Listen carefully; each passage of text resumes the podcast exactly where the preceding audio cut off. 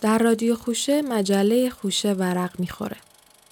هفتانامه خوشه از اسفند 34 تا اسفند 47 منتشر می‌شد. سالهای پایانی خوشه با سردبیری احمد شاملو همراه بود. شبهای شعر خوشه که به همت شاملو و مدیر مسئول مجله امیر هوشنگ اسکری برگزار می‌شد، به لحاظ گستردگی و تنوع شاعرانی که در آن حضور داشتند تا آن زمان بی سابقه بود. شنوندگان رادیو خوشه روزتون بخیر. امروز چهار اسفند 1347 چهاردهمین سال حیات خوشه آغاز میشه. و مایی که برای تغذیه روحمون به صفحات چاپ شده پناه می‌بریم درباره قشنگی این سالها چیزها می‌دونیم. چهارده سالگی رو با دل خوش و امید فراوان آغاز می‌کنیم.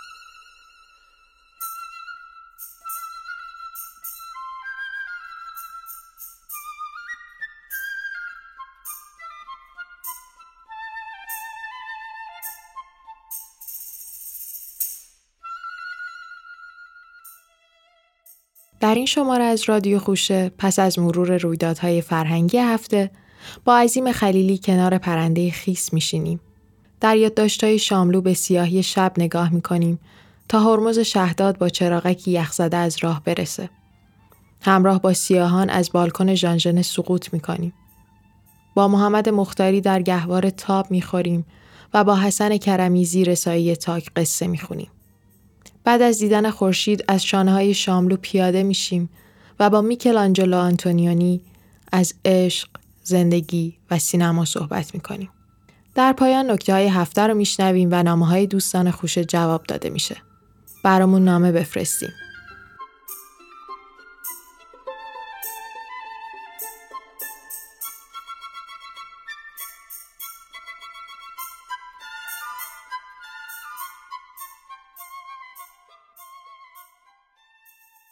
آدمها، روزها، کارها دو هنرمند ایتالیایی که به دعوت انجمن فیلارمونیک به تهران اومدن، شنبه آینده برنامه شامل آثاری از ویوالدی، پوچینی، اسکارلتی و شوستاکوویچ در تالار فردوسی دانشکده ادبیات اجرا خواهند کرد. هفته گذشته هم آندور فولدس پیانیست برجسته سوئیسی برای اجرای دو کنسرت به تهران آمد. نمایشگاهی از آخرین آثار نقاشی بهمن محسس افتتاح گردید. نقاش در این نمایشگاه از آثار خود بیشتر به طبیعت از دیدگاه خاص خود توجه داشته و کمتر به بدنها و انسانها پرداخته.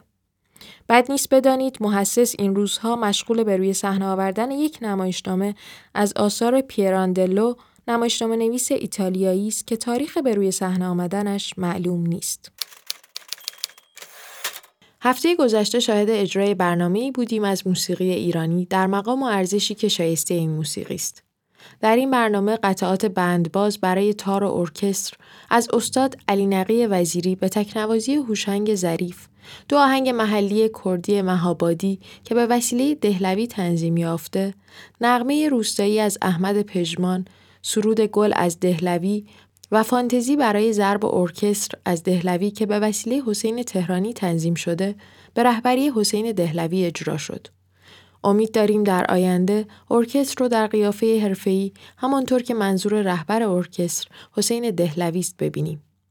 در قسمت دیگری از این برنامه موسیقی و رقص بومی و محلی ما عرضه شد که حاصل فعالیت های یک ساله سازمان ملی فولکلور ایرانه. در بروشور برنامه نام رابرت دووارن به عنوان کارگردان ذکر شده بود با همکاری لیلی تجدد. این نخستین بار بود که رقصهای محلی به وسیله رقصندگان بومی در تالار رودکی اجرا می شد. دو رقص محلی خراسانی متداول در تربت جام و دهات با خزر که الهام گرفته از حرکات سماع درویشان و رقصهای محلی بلوچ بود با همکاری هنرمندان محلی بلوچ اجرا شد. شنیدیم ناصر اویسی نمایشگاهی از آثار خود در گالری نگار ترتیب خواهد داد و احتمالا این نمایشگاه در هفته آینده برگزار خواهد شد. گروه ملی باله پارس با هنرنمایی ناصر کازمی باله دانسر ارزنده این دیار نخستین برنامه روی صحنه خودش رو در فصل هنری جدید ارائه داد. دو داستان کوتاه به نامهای تاریخخانه و قضیه زیر بطه از صادق هدایت توسط صادق حاطفی برای اجرا به صورت نمایش تهیه و توسط گروه تئاتر پژواک در تالار نمایش دانشکده هنرهای زیبا به روی صحنه آورده شد. گیتی وحیدی در این باره نقدی نوشته که در مجله خوش چاپ شده. نمایشنامه حکومت زمانخان نوشته میرزا ملکم خان که از نوشته های آغاز انقلاب مشروط است از هفته آینده با کارگردانی رکنالدین خسروی در تالار 25 شهریور به روی صحنه می آید. مجموعه نام سری کتاب است که با نظارت سیروس تاهباز توسط انتشارات امیر کبیر منتشر میشه و نخستین سری شامل مرسی های خاک از الف بامداد دیوان بلخ از بهرام بیزایی، یادداشتهایی از نیما یوشیج و قصه هایی از جانشتاین بکه. از محمد علی سپاندو هم منظومه بلند به نام پیاده روها زیر چاپ است.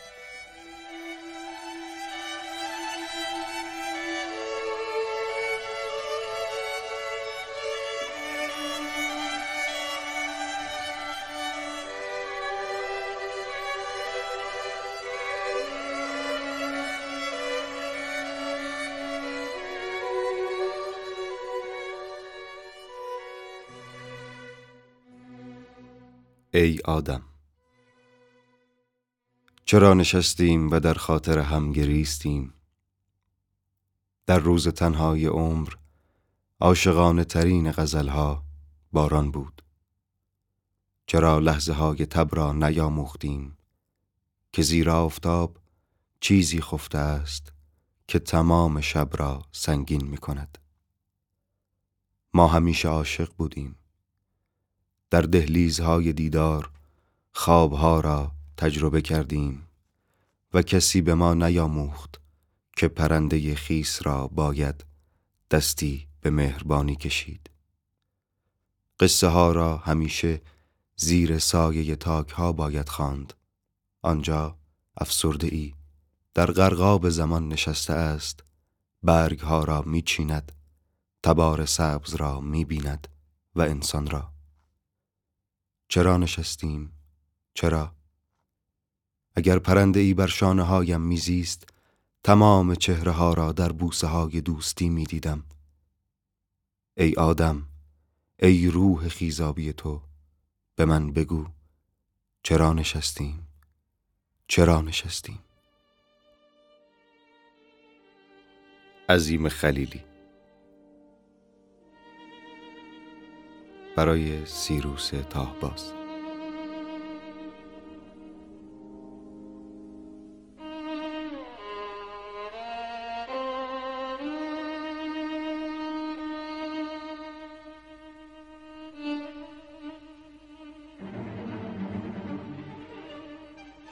یادداشت های یک نویسنده. یک شنبه. هنوز تنم از نفرت و رنج می لرزد. دیشب به سینما رفتم. برای دیدن فیلم آشویتز. و سالهای دراز است که من با سماجتی آمیخته به نفرت و وحشت هر آنچه را که از جنایات فاشیسم سخن بگوید می‌بینم می‌خوانم تماشا می‌کنم و گرد میآورم. در فیلم آشویتز بسیاری چیزها بود که پیش از آن هم خوانده بودم. اما صحنه از آن برایم سخت تازگی داشت.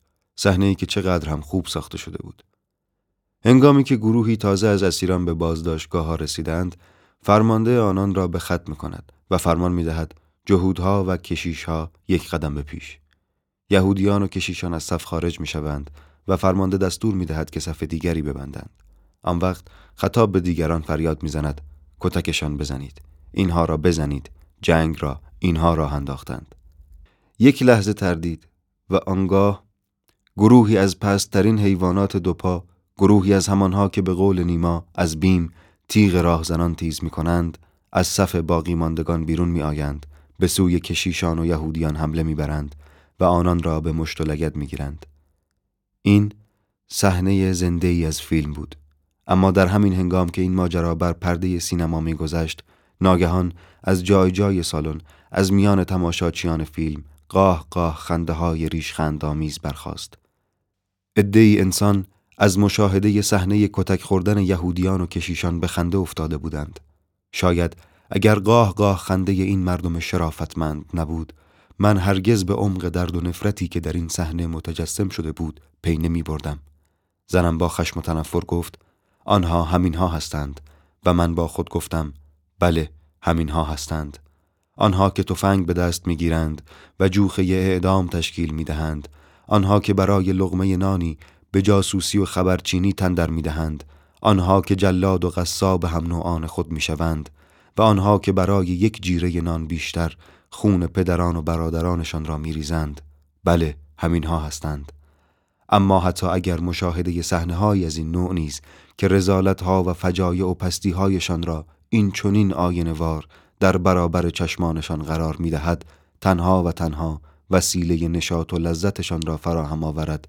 و سر مویی در دلشان اثر نکند دیگر چه چیز خواهد توانست انسانیت را به آنان بیاموزد و سرشان را در برابر ننگ اعمال هم نوعانشان به زیر افکند؟ هنوز تنم از نفرت و رنج میلرزد. سهشنبه اگر شاعر در کار خود توفیق یافته باشد اثر شعری او همچون اثر نوعی تجربه عملی خواهد بود. به گمان من هنگامی که خون شهیدی با تصویر چراغی که میدان را روشن می کند به ذهن ما که خواننده شعری منتقل شود لزوم ایثاری را که صورت گرفته است بیشتر درک می کنیم. چراغ را در تاریکی روشن می کنند. لاجرم این چنین مرگی به صورت قیامی در برابر ظلمت کاملا توجیه می شود. اما موفقیت هنگامی به دست می آید که هر دو سوی قضیه برای شاعر به یک اندازه دقیق و به یک اندازه عمیق دریافت شده باشد. شب و شهادت.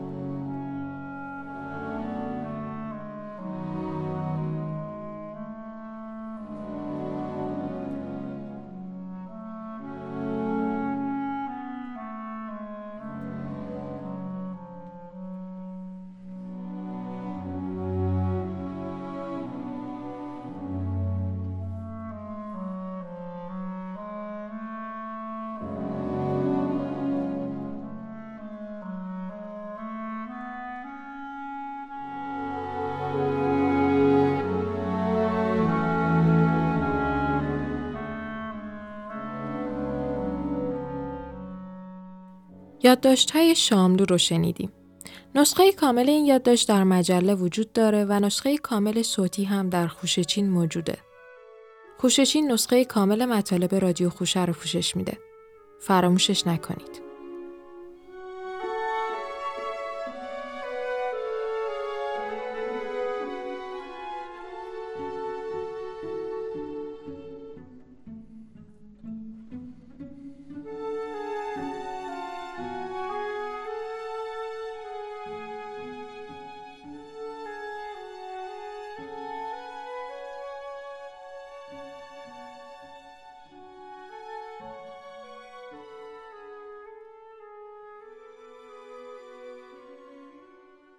صدای هماسه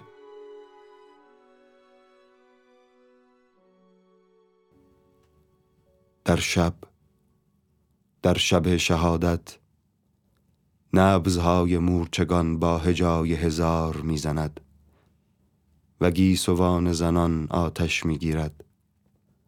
در شب در شب شهادت ماه فرو می افتد و خون سیاه بر خانه ها سو کجامه می پوشاند. در شب در شب شهادت. بیداری و هزیان فریاد خواب آلودگان است و جغدها می‌خوانند و جغدها می‌خوانند برف است برف و بادهای فراوان که از هزار جهت می آیند. من در تخیل بهتاور یخ به شراع افراشته صبر می نگرم و به صدای موزون حرکت بارانی سپید در برف گوش فرا می دارم. به صدای گام های مردی که در صدفی بسته خواهد ماند و در قهقه های باد به کوه به دشت به برهود خواهد پاشید و هماسه گنگی را در خلع آغاز خواهد کرد. و بارانی سپید در حرکت آهسته خود هماسه را خواهد برد. همزاد زنگی من همزاد زنگی من بس کن. رستم میانه میدان اسفندیار و چشم دریده و پیکر موبت گشتاسب در غالب بلورین یخ. همراه جام من پیمان را توهی کن و به زمزمه برف در مرتع سیاه شب گوش آشنا دار که سرب یخ زده ما را در سماع نور و شن با اسمت میخارگی خواهد آمیخت و از دار بلند ستارگان خواهد آویخت تا برف را در خنده مستانه و زمستانی ستاره گردانیم. و در بیکرانگی آسمان از خود بدراییم و در ما او من او تو من شویم همزاد زنگی من. شب در حریم مضطرب صبح می ایستد. من در وسعت مکرر بلورهای یخ همزاد زنگی خود را همراه گام های متناوب مردی با بارانی سپید در برف مدفون می کنم و هم همه رودی که از بلندی شب می گذرد با های های و حق حق من می آمیزد و رود سرشار از نور در صدف بسته با صدای هماسه فرو می ریزد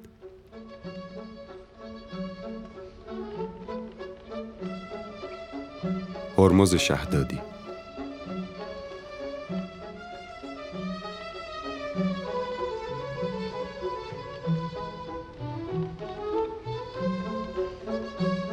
ژان ژنه تئاتر باید قدرتی معادل جنایت داشته باشد.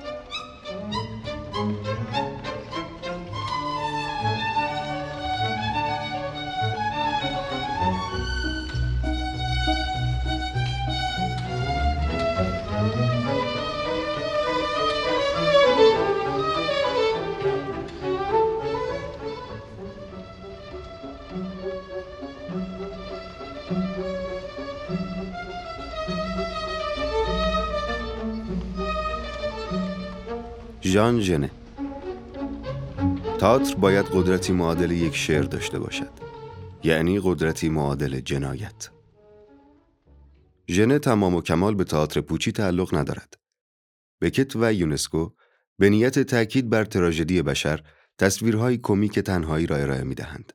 اما ژنه با شدت مذهبی یک جدید المذهب و در عین حال با کیف هزیانی یک جنایتکار به پیروزی شر میبالد و فخر میفروشد.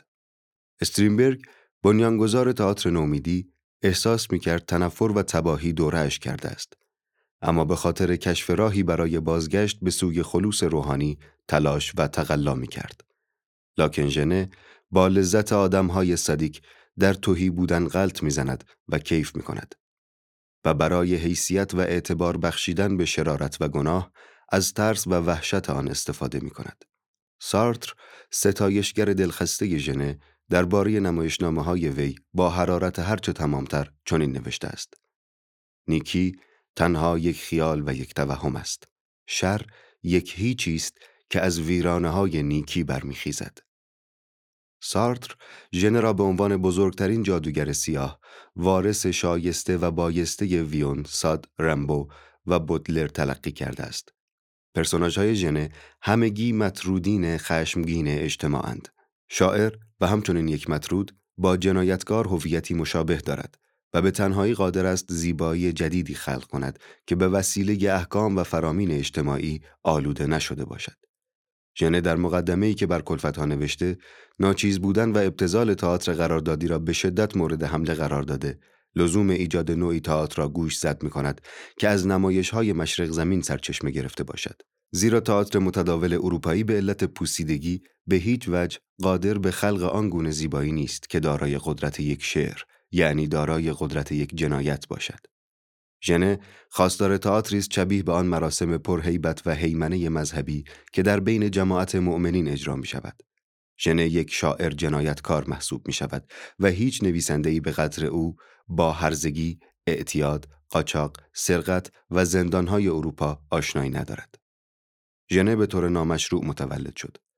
زیر دست یک خانواده دهاتی دوران رشدش را طی کرد و تازه ده سالش بود که به جرم دزدی به دار و تعدیب افتاد. نخستین اثر او بانوی گلهای ما در زندان نوشته شد. به سال 1948 به جرم تخلفهای پی در پی به حبس ابد محکوم شد ولی دیری نپایید که گروهی از نویسندگان من جمله کوکتو، سارتر، کامو و کلودل از رئیس جمهوری فرانسه تقاضای رهایی او را کردند و موجب استخلاص وی شدند. چیزی که ژنه از پیراندلو گرفته این است که نمی‌توان واقعیت و تظاهر را از هم باز شناخت. وی پس از اخذ این موضوع آن را به صورت ساختمانی دو قطبی درآورده است که در آن هویت یک قطب در شخصیت قطب دیگر غرق و گم شده است. این دو قطب عبارتند از قطب مقبولین اجتماع و قطب مطرودین اجتماع. در چنین ساختمانی مطرودین اجتماع در مخیله خفته اربابان یعنی فرد مقبول اجتماع به صورت فرومایگانی پست و ریاکار و نامطبوع تولد یافتند چرا که کارفرمایانشان آنها را در رویای خود بدین شکل می‌بینند. اشباه خیالی که بر صحنه تئاتر وجود دارند ساخته ذهن مقبولین اجتماعند و تماشاچیان تئاتر نیز مخصوصا در اروپا با مقبولین اجتماع که بر صحنه تئاترند هویت مشابه دارند. بنابراین اشباه خیالی ساخته ذهن آنها نیز به شمار می روند و علت اصرار ژنه که حتما باید تماشاچیان نمایشنامه سیاهان سفید پوست باشند از همین روست. چرا که می‌خواهد تماشاچیان با سفید پوستان نمایش هویت مشابه پیدا کنند و بدین طریق آنها را به محاکمه بکشد. این مطرودین اجتماع میکوشند خود را به صورت ارباب که ساخته مخیلش هستند درآورند. و بدین ترتیب رویای خود را مبنی بر پذیرفته شدن و مقبول شدن در اجتماع بروز می دهند. مثلا کلفتها در نمایشنامه ای به همین نام با پوشیدن لباس خانم خود میکوشند تا به صورت او درآیند. ژنه که خود در شمار مطرودین اجتماع است، معتقد است که جامعه موجود مخصوصا در اروپا فاسد است و بنابراین مقبولین اجتماع نیز همچون اربابان، قاضیان، سرتیبها و اسقفها فاسدند. و بدین ترتیب تماشاچیانی که با آنها هویت مشابه دارند نیز فاسد هستند.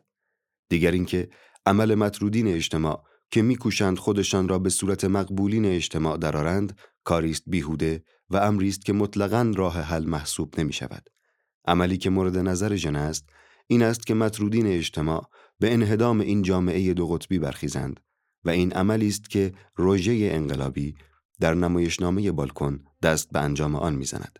یعنی میکوشد با یاری دیگر مطرودین شهر را تسخیر کرده بالکن را ویران کند ولی سرانجام شکست می‌خورد این به عبارت دیگر همان پیروزی شر بر خیر است که در ابتدای این مقاله بدان اشاره رفت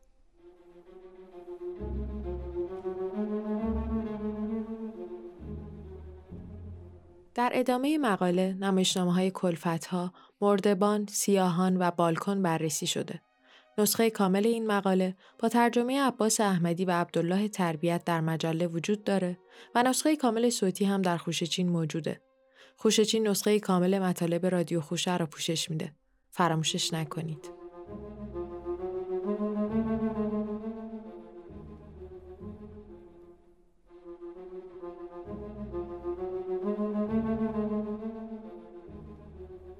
غزلواره به مریم. اما نمی‌دانم نام تو از شرق کدامین آرزو روید. با نام تو باران با نام تو دریا با نام تو رنگ وسیع بیگناهی ها نام تو سرفصلی است. سرفصل پاکی بر جبین لحظه های خوبی. من سالهای سال در پاکی نام تو خواهم زیست. از برگ تا پاییز از ابر تا باران از گریه تا لبخند راه من از ویرانگی می‌رفت. اما نمی‌دانم نام تو از شرق کدامین آرزو روید. اکنون تمام بودنم باقی است. سرشار از عطر نفسهای گل مریم. اکنون تمام رنگ ها افسانه می‌خوانند در چشمهای من. من در نقش های گل مریم تنها ترین لحظه ها را چون صدای صبح می نوشم و در تو می خانم تمام واجه های روشنایی را. تو در تمام وسعت آینه های روشن پاکی مریم تر از مریم پدیداری. ابهام چشمان بنفشت را در سمیم آبهای شسته می نوشم. در بعثت نام تو از روح القدس تا من شعرین ترین افسانه ها جاری است. با تو مسیح شعر من صبح تولد را سخنها گفت. گهواره هر واژه در دست تو می جنبید. با تو مسیح شعر من پیغمبر عشق است. در من تمام برگ های زرد در من تمام باد در من تمام ناتمامی بود. اما نمی‌دانم نام تو از شرق کدامین آرزو روید. محمد مختاری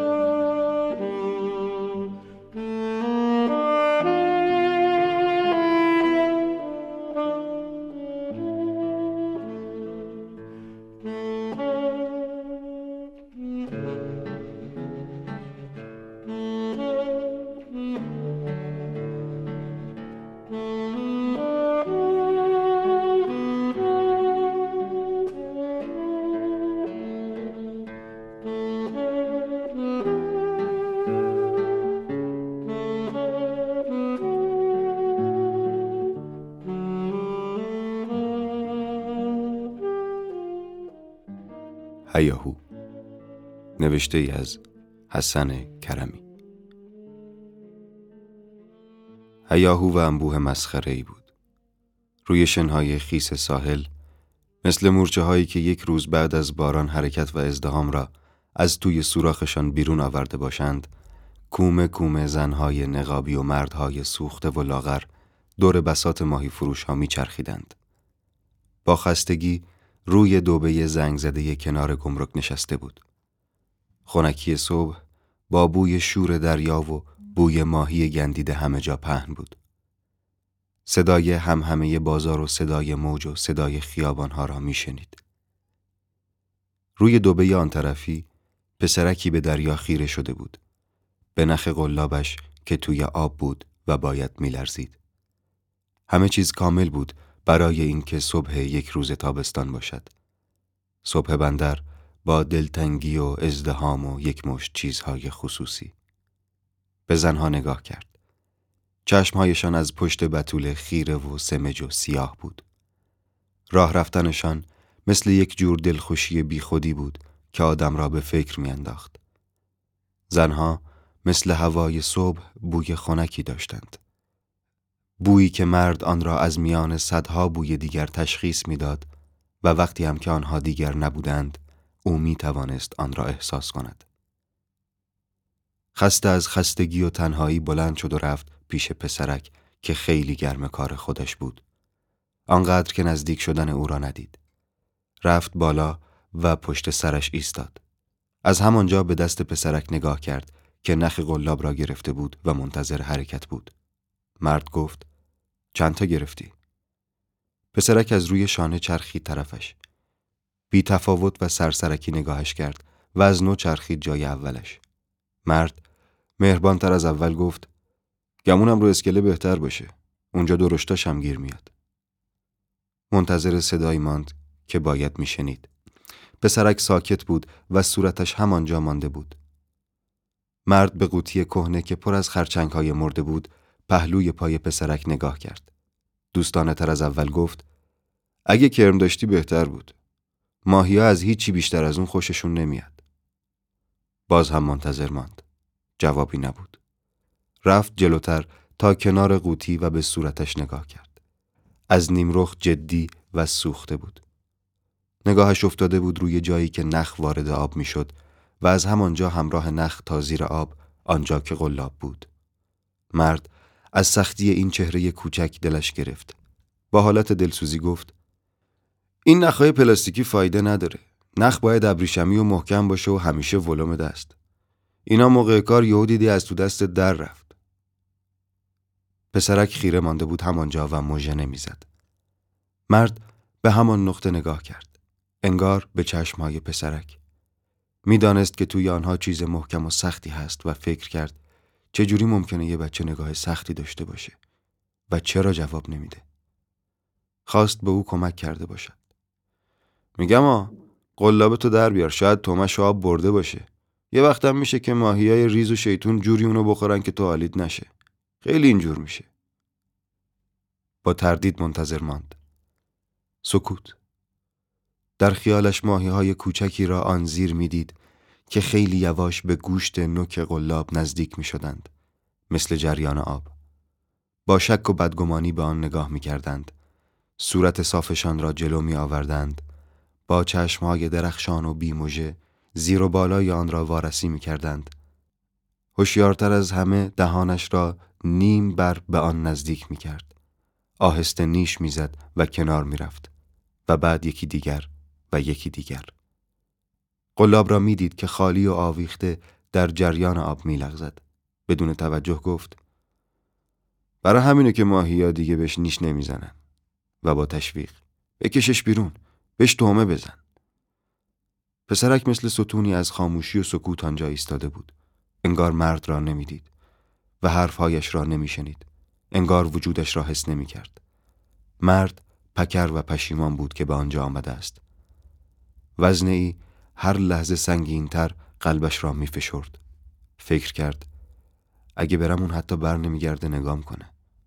احساس کرد که دارد چیزی را از دست می دهد و جایی از او سنگین می شود. مرد این پا و آن پا می کرد و می دانست که رفتنش هر لحظه مشکلتر می شود.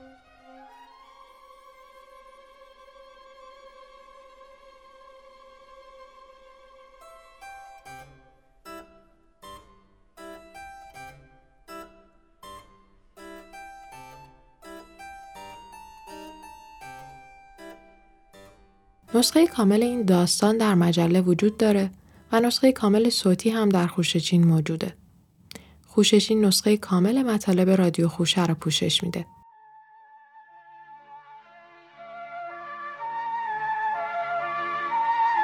افسوس آفتاب مفهوم بیدریق عدالت بود و آنان به عدل شیفته بودند و اکنون با آفتاب گونه ای آنان را این گونه دل فریفته بودند. ای کاش می توانستم خون رگان خود را من قطره قطره قطره بگریم تا باورم کند ای کاش می توانستم یک لحظه می توانستم ای کاش بر شانه های خود بنشانم این خلق بیشمار را. گرد حباب خاک بگردانم تا با دو چشم خیش ببینند که خورشیدشان کجاست و باورم کنند. ای کاش می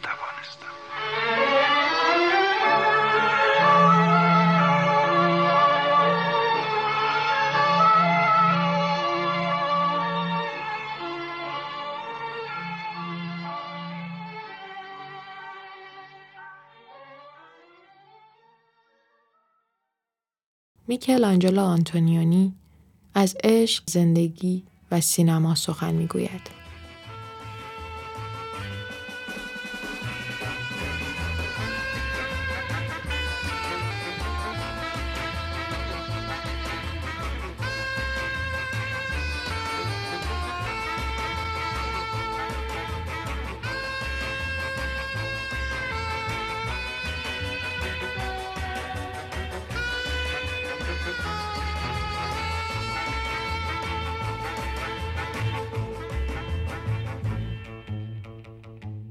آخرین فیلمتان آگراندیسمان را در لندن ساختید.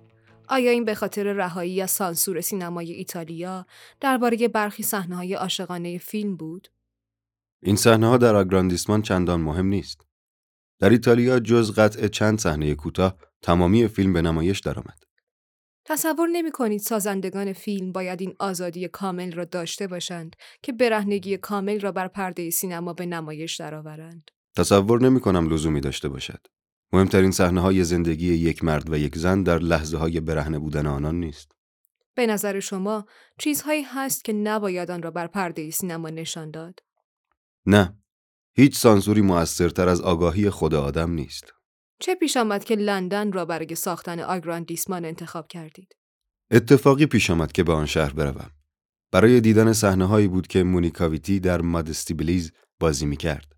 از محیط شاد و در عین حال گستاخ آن شهر خوشم آمد. آدمها انگار کمتر گرفتار قید و بندهای پیش داوری شده بودند. چه گرفتاری هایی؟ زیادی آزاد به نظر می آمدند. من هیچ احساس غربت نکردم. به نوعی تحت تأثیر قرار گرفتم.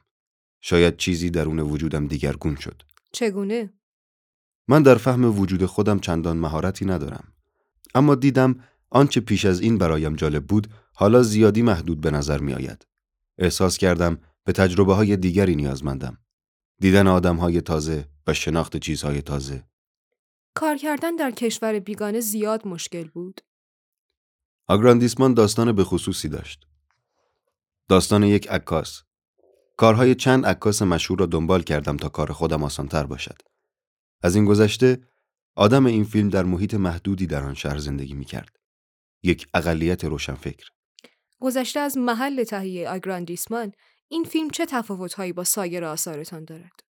در فیلم های دیگر کوشش من این بوده است که روابط موجود بین دو تن را دقیقا بررسی کنم و اغلب رابطه عشقی آنان را و سردی احساسهایشان را و غیره و غیره. اما در این فیلم هیچ یک از این درون مایه ها یا تمها مطرح نیست. اینجا صحبت از رابطه است بین فرد و واقعیت چیزهایی که او را احاطه کردهاند. از داستانهای عشقی در این فیلم خبری نیست. حتی اگر چنین روابطی را بین مردها و زنهای این فیلم ببینیم. تجربه قهرمان فیلم نه در قلم روی سانتیمانتالیزم است، نه عشق بازی، بلکه درباره رابطه اوست با جهان، با چیزهایی که او در پیش روی خیش مییابد. او که یک عکاس است، روزی در پارکی از زن و مردی عکس می‌گیرد. عنصری از واقعیت، واقع خود را بروز می‌دهد. اما واقعیت با مسائلی همراه است که با آسانی قابل توضیح نیست. این فیلم شاید به زن بیشباهت نیست. لحظه ای که شرحش می‌دهی نابودش کرده ای. قصدم این است که فیلمی که بتوان آن را با کلام شهر داد فیلم ارزشمندی نیست. آگراندیسمان را نیز مثل بسیاری از فیلم های شما می شود اثری بدبینانه دانست. ابدا چرا که در پایان عکاس بسیاری از مسائل را دانسته است من جمله اینکه چگونه بتوان با توپی خیالی بازی کرد که کاریست بسیار بزرگ به این ترتیب معتقدید تصمیم عکاس در پیوستن به گروه بازیگران و به دست فراموشی سپردن قاتل راه حلی است مثبت. برخورد جوانان با مشکلاتشان را خوب بیان می کند. مسلما. درباره مشکلات جوانان فراوان سخن می رود اما خود جوانان مشکلی نیستند. این تحولی است طبیعی. ما که تنها این را می‌دانیم که چگونه کشتار بپا کنیم حق نداریم آنها را مورد قضاوت قرار دهیم و حتی چیزی به آنها بیاموزیم. بعضی ها که متجاوز از سی سال سن دارند چنین میپندارند که نسل جوان امروزی نسلی است تباه و از دست رفته که نه تنها از زیر بار هر تعهدی شانه خالی می کند بلکه در مورد هیپی ها معتقدند حتی از واقعیت نیز به دور ماندند. شما مخالفید؟ مطلقا فکر نمی کنم جوانان از دست رفتند من جامعه شناس یا روانشناس نیستم اما به اعتقاد من آنها در جستجوی راه تازه‌ای هستند برای شاد بودن. آنها هم متعهدند. اما در راهی مختلف. یعنی به اعتقاد من راهی درست. مثلا هیپی های آمریکا مخالف جنگ در ویتنام و مخالف جانسونند. اما تدارک این مبارزه و مخالفت با عشق و صلح است. تظاهرات آنها بر ضد پلیس با در آغوش گرفتن آنها و گل به سویشان پرتاب کردن است. چگونه می توانید چماق بر سر دختری بکوبید که آمده است بوسه به شما بدهد؟ خب این هم شکلی از اعتراض است. جلسات مهمانی های هیپی های کالیفرنیا در صلح و آرامش مطلق برگزار می شود. این هم شکلی از اعتراض است. نوعی متعهد بودن. نشان می دهد که خشونت تنها وسیله قبولاندن نیست. این موضوع پیچیده است پیچیده تر از آنچه به نظر می آید من نمی توانم کاملا آن را توضیح دهم چون هیپی ها را کاملا نمی شناسم. بیگانگی یا به شکل فردی و یا جمعی موضوع فیلم های شماست. من چون این فکر نمی کنم. این دیگرانند. از بیگانگی نمی توان تعریف مشخصی به دست داد. این کلمه در نظر مارکس یا هگل و یا فروید مفاهیم مختلفی دارد. سوالی است در حوزه فلسفه و من فیلسوف یا جامعه شناس نیستم. کار من قصه است. راوی تصویرها بودن، نه چیز دیگر. من اگر درباره بیگانگی فیلم می‌سازم برای اینکه این واژه خیلی مهم را به کار برده باشم این مربوط می شود به آدم های قصه فیلم نه خودم اما آدم های فیلم های شما گرفتار مشکل ارتباطند. چشمانداز صنعتی. مثلا در فیلم صحرای سرخ شما کویی دیگر جایی برای احساسات بشری باقی نمی‌گذارد. به نظر می رسد این نوعی سلب انسان بودن از آدم های فیلم است. آنچه درباره انسان است هرگز غیر انسانی نیست. من بخشی از صحرای سرخ را در طول جاده فیلم برداشتم که نیمی از افق پوشیده از خط درختهای کاج بود. گرچه زود محو می شوند. اما نیمه دیگر خط بلندی بود از کارخانه ها، دودکش ها، سیلوها، ساختمان ها و ماشین ها. احساس من این بود که آسمان سرشار از ساخته های دست انسان با رنگ های خودشان بسی زیباتر و سرشارتر و هیجان آورتر از خط طویل و متحدل شکل سبز رنگ کاج هاست که در پشت سرشان آدم توهی بودن طبیعت را احساس می کند. اغلب مردهای فیلم های شما با واقعیت های تازه صنعتی تا آنجا که به کارشان ارتباط پیدا می کند به آسانی رابطه پیدا می کند. اما در روابط عشقیشان در اقدام بکاری یا تحمل یک گرفتاری روحی ناتوانی نشان می دهند. مقایسهشان کنید با قهرمانان زن فیلم هایتان. با مقایسه اینها مردها ضعیف و فاقد شهامتند. منظورتان چیست؟ شما معتقدید که یک وابستگی دلخواه بین یک زن و یک مرد وجود دارد؟ شما واقعا فکر می‌کنید که مرد باید قوی، ازولانی و مسلط و زن باید شکننده، مطیع و حساس باشد؟ این یک فکر قراردادی است. واقعیت کاملا عکس این است. از اینکه یک بار گفته بودید زنها خود را زودتر با محیط تطبیق می دهند، منظورتان این است که زنها به طبیعت نزدیکتر، پس قویترند. گفته بودم زنها تصفیهگر ظریف واقعیتند. این را هم گفته اید که زنها را بهتر از مردها می‌شناسید. چرا؟ این مربوط می شود به طبیعت آدم. روابط صمیمی با زنها داشتم، نه مردها. زنهای ایتالیایی که شما می‌شناسید طبیعت دیگری نسبت به زنهای سایر ملیت ها دارند؟ بله، حتما. چطور؟ دارد ابلهانه می شود. این بحث به آن بیمزدگی هایی می کشد که زنهای فرانسوی حسابگرند، زنهای ایتالیایی غریزیاند، انگلیسی ها گرمند. زنهایی که من دوست دارم بی به ملیتشان، همگی کم و بیش چنین کیفیت هایی را دارند. شاید این است که آدمی به جستجویشان می پردازد. یعنی تیپ به خصوصی را میپسندی و بعد به جستجویش می روی. من همیشه در این فکر بودم که زنهای دیگر کشورها را بهتر از زنهای کشور خودم می شناسم. یادم میآید زمانی که پسر بچه بیش نبودم از این فکر عصبانی می شدم که زنهای آلمانی یا آمریکایی یا سوئدی را نمی شناسم. الان امیدم این است که زنهای فیلم های من دست کم اقل وجه اشتراکی را با زنان سایر کشورها داشته باشند. زیرا گذشته از هر چیز مسائل کم و بیش یکی هستند. قهرمان های زن فیلم هاتان به طور طبیعی پیر می شوند. تصور می کنید زنهای سالمندتر، جالبتر از دختران کم سالند؟ این بستگی دارد به سن زنی که شما عاشقش هستید. در فیلم هاتان گرچه تلویحا اشاره می کنید که عشق پدیده بس پیچیده است حتی اگر زوجی برای یکدیگر جالبند تأکیدی دارید که باید آن دو بکوشند تا عشقشان را زنده نگه بدارند چرا؟ چون عشق در نظر من کشمکشی است آشکار و طبیعی. شما تنها یک کار با ارزش در ادبیات جهان نمییابید که بر پایه عشق بنا شده باشد و تنها از پیروزی و شادمانی سخن بگوید. این تلاش است که همواره برای سازندگان هنر نوشتن سینما یا شعر جالب بوده است.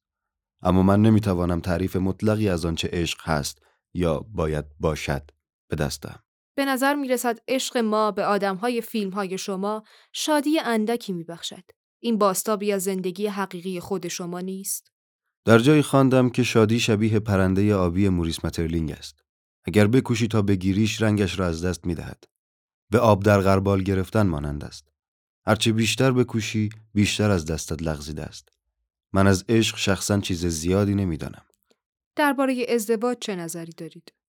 کم و بیش به آن مشکوکم به علت وابستگی های خانوادگی روابط بین فرزندان و پدر و مادر همه اینها برایم نامطبوعند ارزش خانواده امروز روز کمتر و کمتر می شود چرا کسی چه می داند؟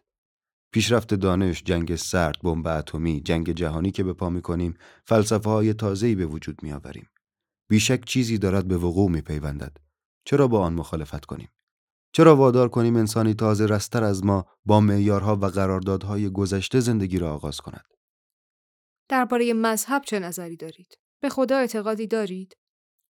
یاد آدم یکی از قصه های همینگوی افتادم که پرسید به خدا اعتقاد داری؟ جواب شنید بعضی وقتها شبها وقتی به طبیعت نگاه می‌کنم به آسمان به طلوع آفتاب به خورشید به رنگهای حشره ها بلور برفها و به ستاره های شب نگاه می‌کنم احتیاجی به خدا در خود حس نمی کنم. شاید آنگاه که دیگر نتوانم نگاه کنم و خیره بمانم آنگاه که به هیچ چیز اعتقاد نداشته باشم آنگاه شاید به چیزی نیازمند باشم اما نمی‌دانم به چه چیز آنچه می‌دانم این است که ما از اندیشه ها، غارت ها و نقطه نظرهای کهنه و قدیمی انباشته شده ایم. نیرومندی آن انگلیسی های جوان فیلم آگراندیسمان در توانایی آنان در بدور ریختن همه آن مظاهر کهنگی نهفته است. گذشته از اینها چه چیزی را بدور ریختن می‌دانید؟ احساس ملیت، خون پاک، اشکال مشخص و آداب حاکم بر روابط، مثلا حتی حسادت. ما هنوز به تمامی این مسائل آگاهی نداریم. از آنها در رنجیم که اینان نه تنها ما را از علم اخلاق به بیراه میکشانند از علم زیبایی نیز همچنین جامعه در پی خرید هنر است اما این کلمه دیگر معنی خود را از دست داده است امروز ما دیگر نمی‌دانیم چرا هنر بنامیم کار هنر چیست و حتی کار آن در آینده چه خواهد بود. تنها این را می‌دانیم که هنر چیزی است پویا و متفاوت از آن اندیشه ها که بر ما حکم میرانند.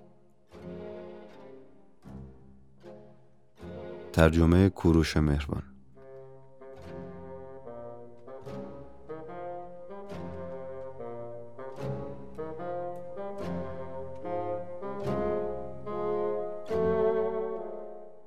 ادامه این مصاحبه رو در شماره بعدی رادیو خوشه بشنوید.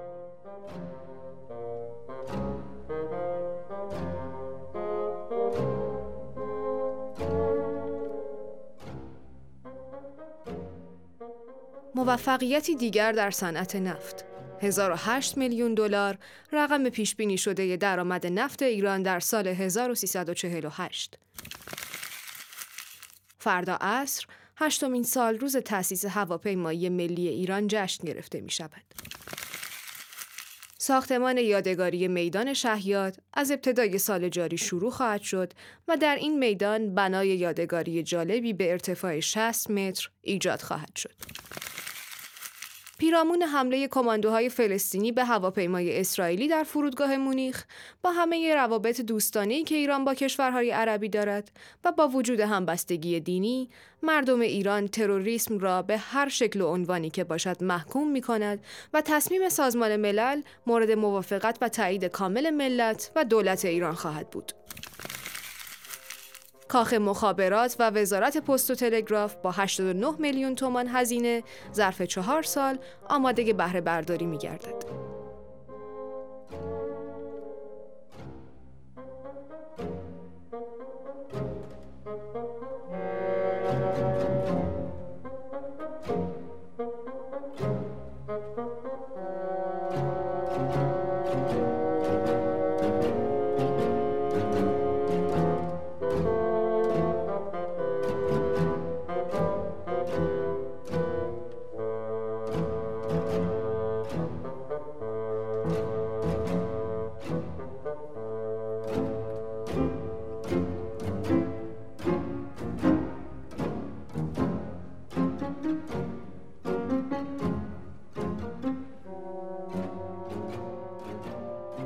با دوستان تلاش کردیم نامه بی جواب نمونه. پیشا پیش از صبوریتون متشکریم. آقای ساد این بدون شک نوشته هایی که به خوشه می‌رسد چنانچه در سطح مطالب مجله باشد با امتنان از شاعر یا نویسنده آن به چاپ خواهد رسید. بنابراین علت چاپ نشدن نوشته های رسیده می تواند معلوم باشد. اما نکته‌ای که می‌خواهم گفته باشم این است که شاعر و نویسنده احتیاج به تشویق و ترغیب ندارد. شاعری که تنها به خاطر چاپ نشدن اثرش احساس سرخوردگی کند هم از اول شاعر نیست. همچنان که بارها در همین صفحه نوشته ایم، تکنیک کار و قدرت بیان حاصل تجربه هاست و جز با بسیار نوشتن به دست نخواهد آمد. احتیاج به اینکه نوشته ها حتی نخستین آنها چاپ شود تنها از احساس نامجویی آب می‌خورد و این احساسی است که به هیچ روی به یک شاعر بلفطره تعلق نمی‌تواند داشت. شاعر پیش از هر کار تنها با نوشتن است که خود را راضی می کند نه با چاپ کردن. خانم رت شعار شعار است. وقتی که به صورت شاعرانه ای بیان شود می شود شعاری که شاعرانه بیان شده و هنگامی که با زبان شسته و رفته ای بیان شود می شود شعار شاعرانه ای که در عین حال زبان شسته رفته ای دارد. و دیگر نوع کاغذ و طرح روی جلد مجله اجالتا به همین شکل می ماند و فکر تعویز آن در میان نیست. فساد عزیز سعی کن پیش از دیگران خودت را مجاب کنی. تا حدودی حق با توست. می‌بینی از چپ و راست دیوان شعر است که چاپ می شود. ولای صفحات اکثر آنها چیزی جز یک مشت الفاظ نیست که با هیچ منطق و از هیچ زاویه‌ای نمی‌توانی مفهومی برایشان بتراشی یا استنباط مجاب کننده ای از آنها داشته باشی. در نتیجه با خود می‌گویی اگر اینها شعر است پس من هم شاعرم. اما حقیقت این است که اینها شعر نیست. بازار آشفته ای پیدا شده است که خلقی به هوای نام در آن بگیر و بگیر به راه انداختند. سعی کنید فریب این هیاهو را نخورید. اگر استعدادی دارید هرگز برای شعر چاپ کردن دیر نیست. بکوشید که اجالتا استعدادتان پرورش یابد اما از راه درستش.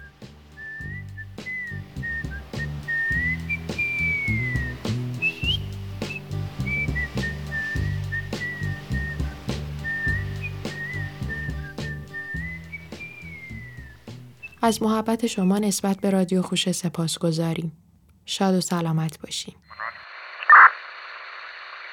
مجله خوشه اسفند ماه سال 47 با اختار رسمی ساواک توقیف شد.